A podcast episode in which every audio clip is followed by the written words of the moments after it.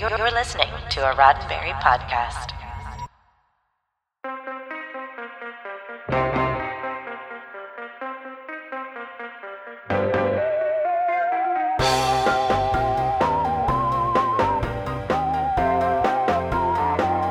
I'm Ryan Myers, and this is your Sci Fi 5.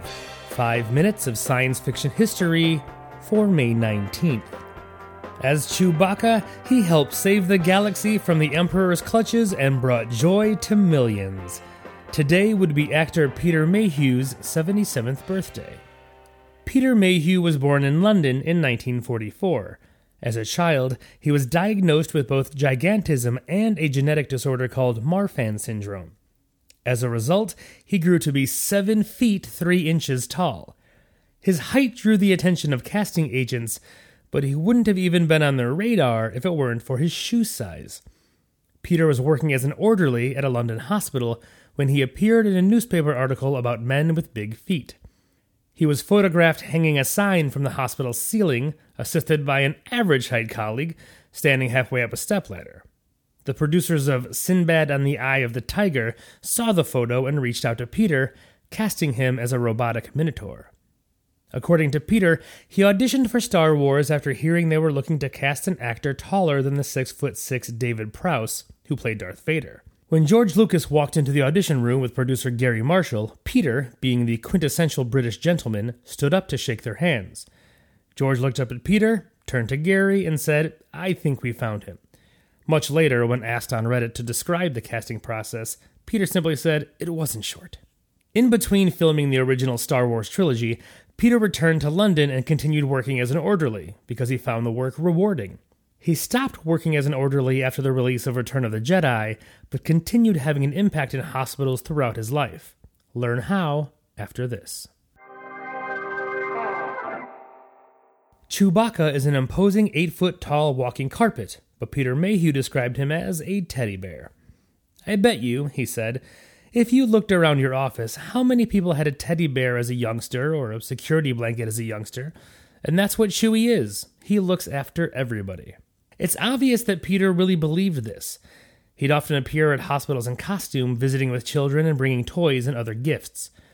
After moving to Texas with his wife Angie in 1999, he worked with organizations like the Make a Wish Foundation, the Wounded Warriors Project, and the 501st Legion.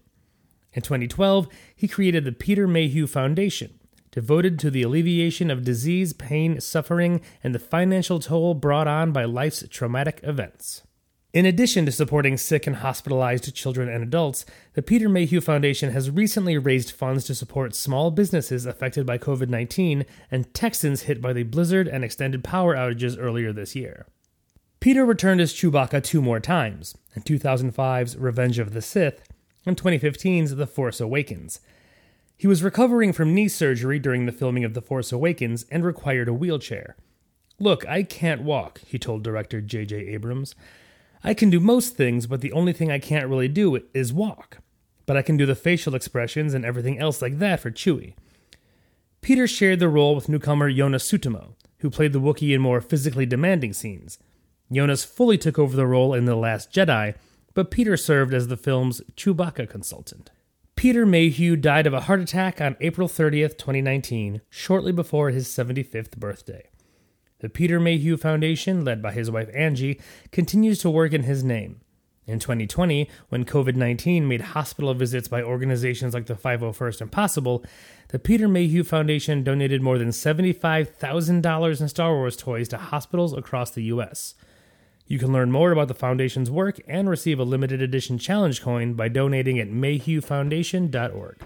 This has been 5 Minutes of Science Fiction History, your daily Sci Fi 5 for May 19th. Sci Fi 5 is produced by Roddenberry Entertainment, executive producer Rod Roddenberry.